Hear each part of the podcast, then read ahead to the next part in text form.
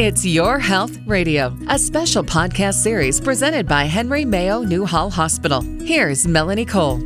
As the pandemic restrictions begin to lift, many people will start to resume playing sports or other vigorous activities.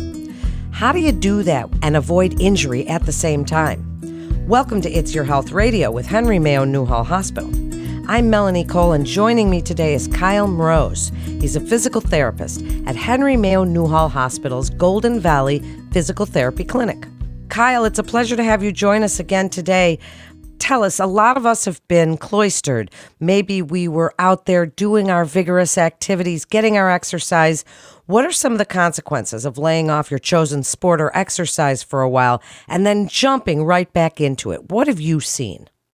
Mostly is actually people getting injured from trying new things that they did during the lockdown.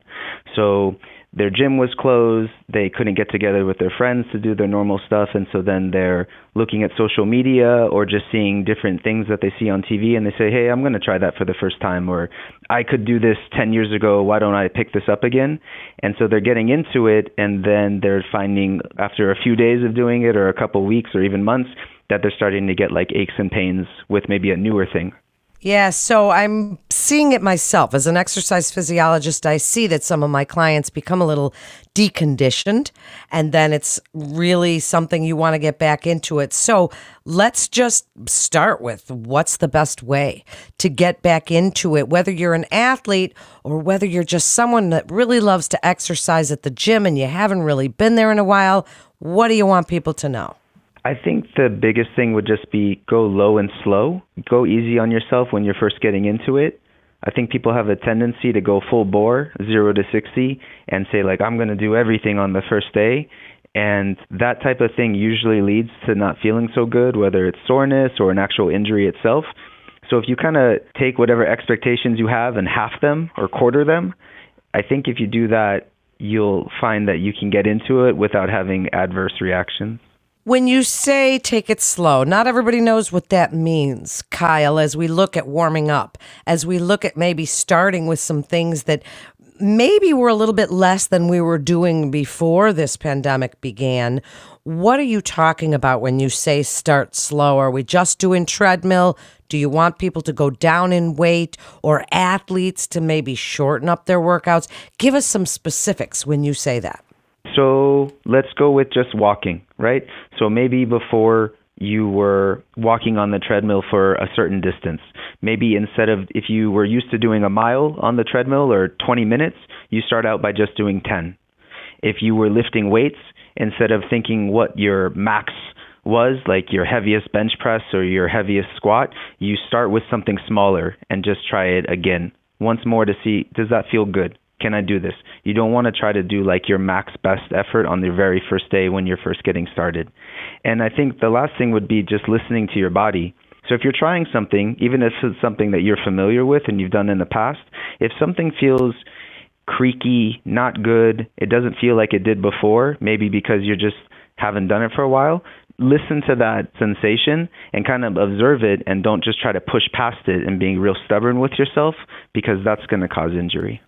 Well, then tell us some of the red flags that people should know. You said maybe not feeling that well or being sore. What are some red flags that we've really overdone it? So like normal muscle soreness that we would expect to see after, let's just say, a good workout, feel like I really put in a good effort there, that should last maybe 24, 36 hours max. And then it should fade and you should feel back to normal. If you feel real profound soreness, you're having a hard time walking, sitting down in a chair or even the restroom, you know, that really hurts, that was an indication that you did too much. And then that soreness might last up to 3 days. Other types of things would be not just muscle soreness where you can kind of touch something, you're like, oh, that feels like it got worked, but like a deep ache inside. And that might be an indication that the joint got affected or irritated. And then other types of things would be redness, it's swollen, it's really, really tender to touch. Those would be things that you did a little bit too much too soon. Something I'm sure that we have all felt at some point. So once we feel those things, to determine the extent whether we really injured something, first tell us what we can do at home. If we're starting to feel that soreness, we feel a pain in our elbow if we're a tennis player or if we haven't been out on the golf course, something, what we can do at home. And then when you think it's really important, that somebody call a professional such as yourself and find out if we did something worse than just normal strains and things. So I think that the easiest thing to do to see if it really requires extra help or if it's going to fade on its own is just to rest. Even as frustrating as that can be, once we're really motivated to get back to doing what we want to do, if it's hurting, you should listen to that sensation, listen to that pain, and just hold off from doing it. If it's just a basic, an overdue muscle soreness type thing, like I said, that should fade away within 1 to 3 days. But if it stays around, even if you're not doing that activity, that's usually a sign that something's going on that could require either taking some type of medicine, seeing a doctor, or possibly having imaging done or something like that. But if it fades within that time, you can probably draw it up to just muscle soreness. Something I know that we have all felt at some point.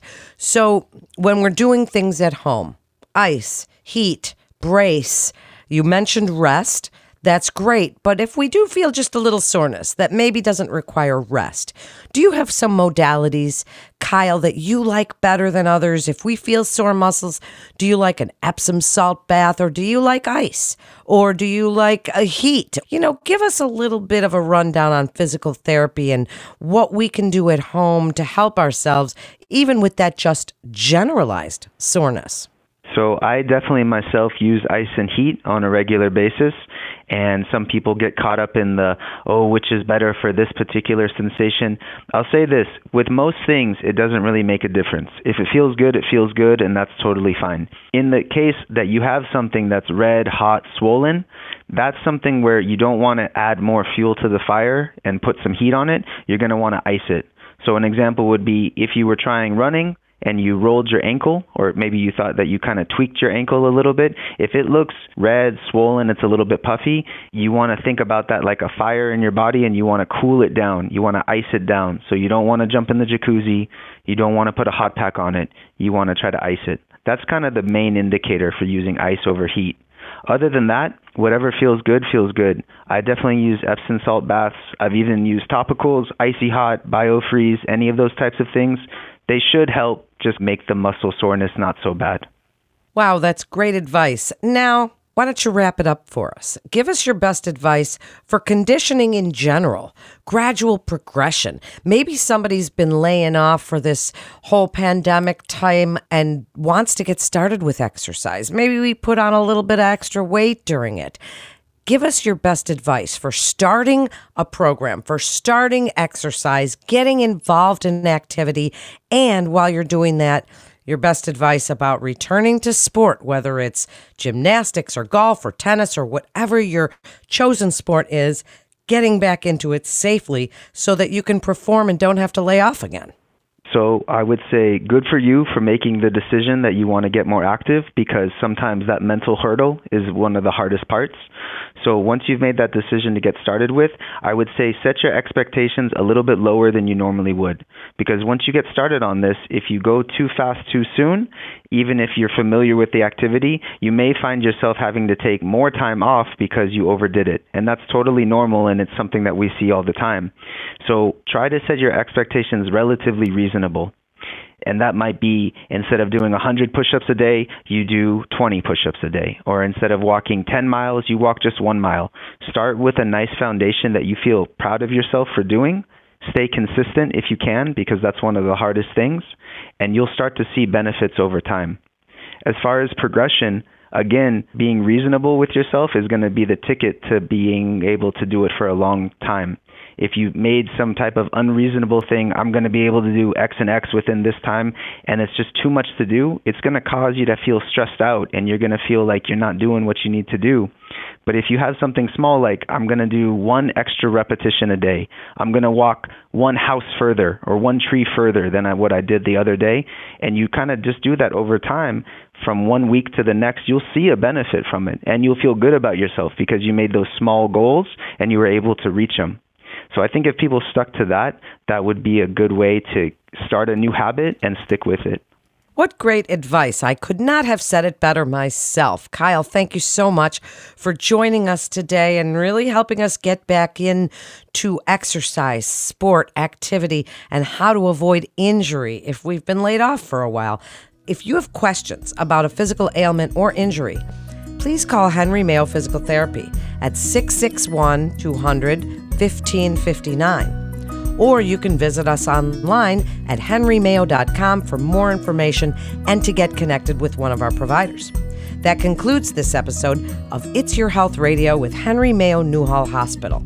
Please remember to subscribe, rate, review this podcast and all the other Henry Mayo Newhall Hospital podcasts. Share this show with your friends and family on your social channels because we are learning from the experts at Henry Mayo Newhall Hospital together. I'm Melanie Cole.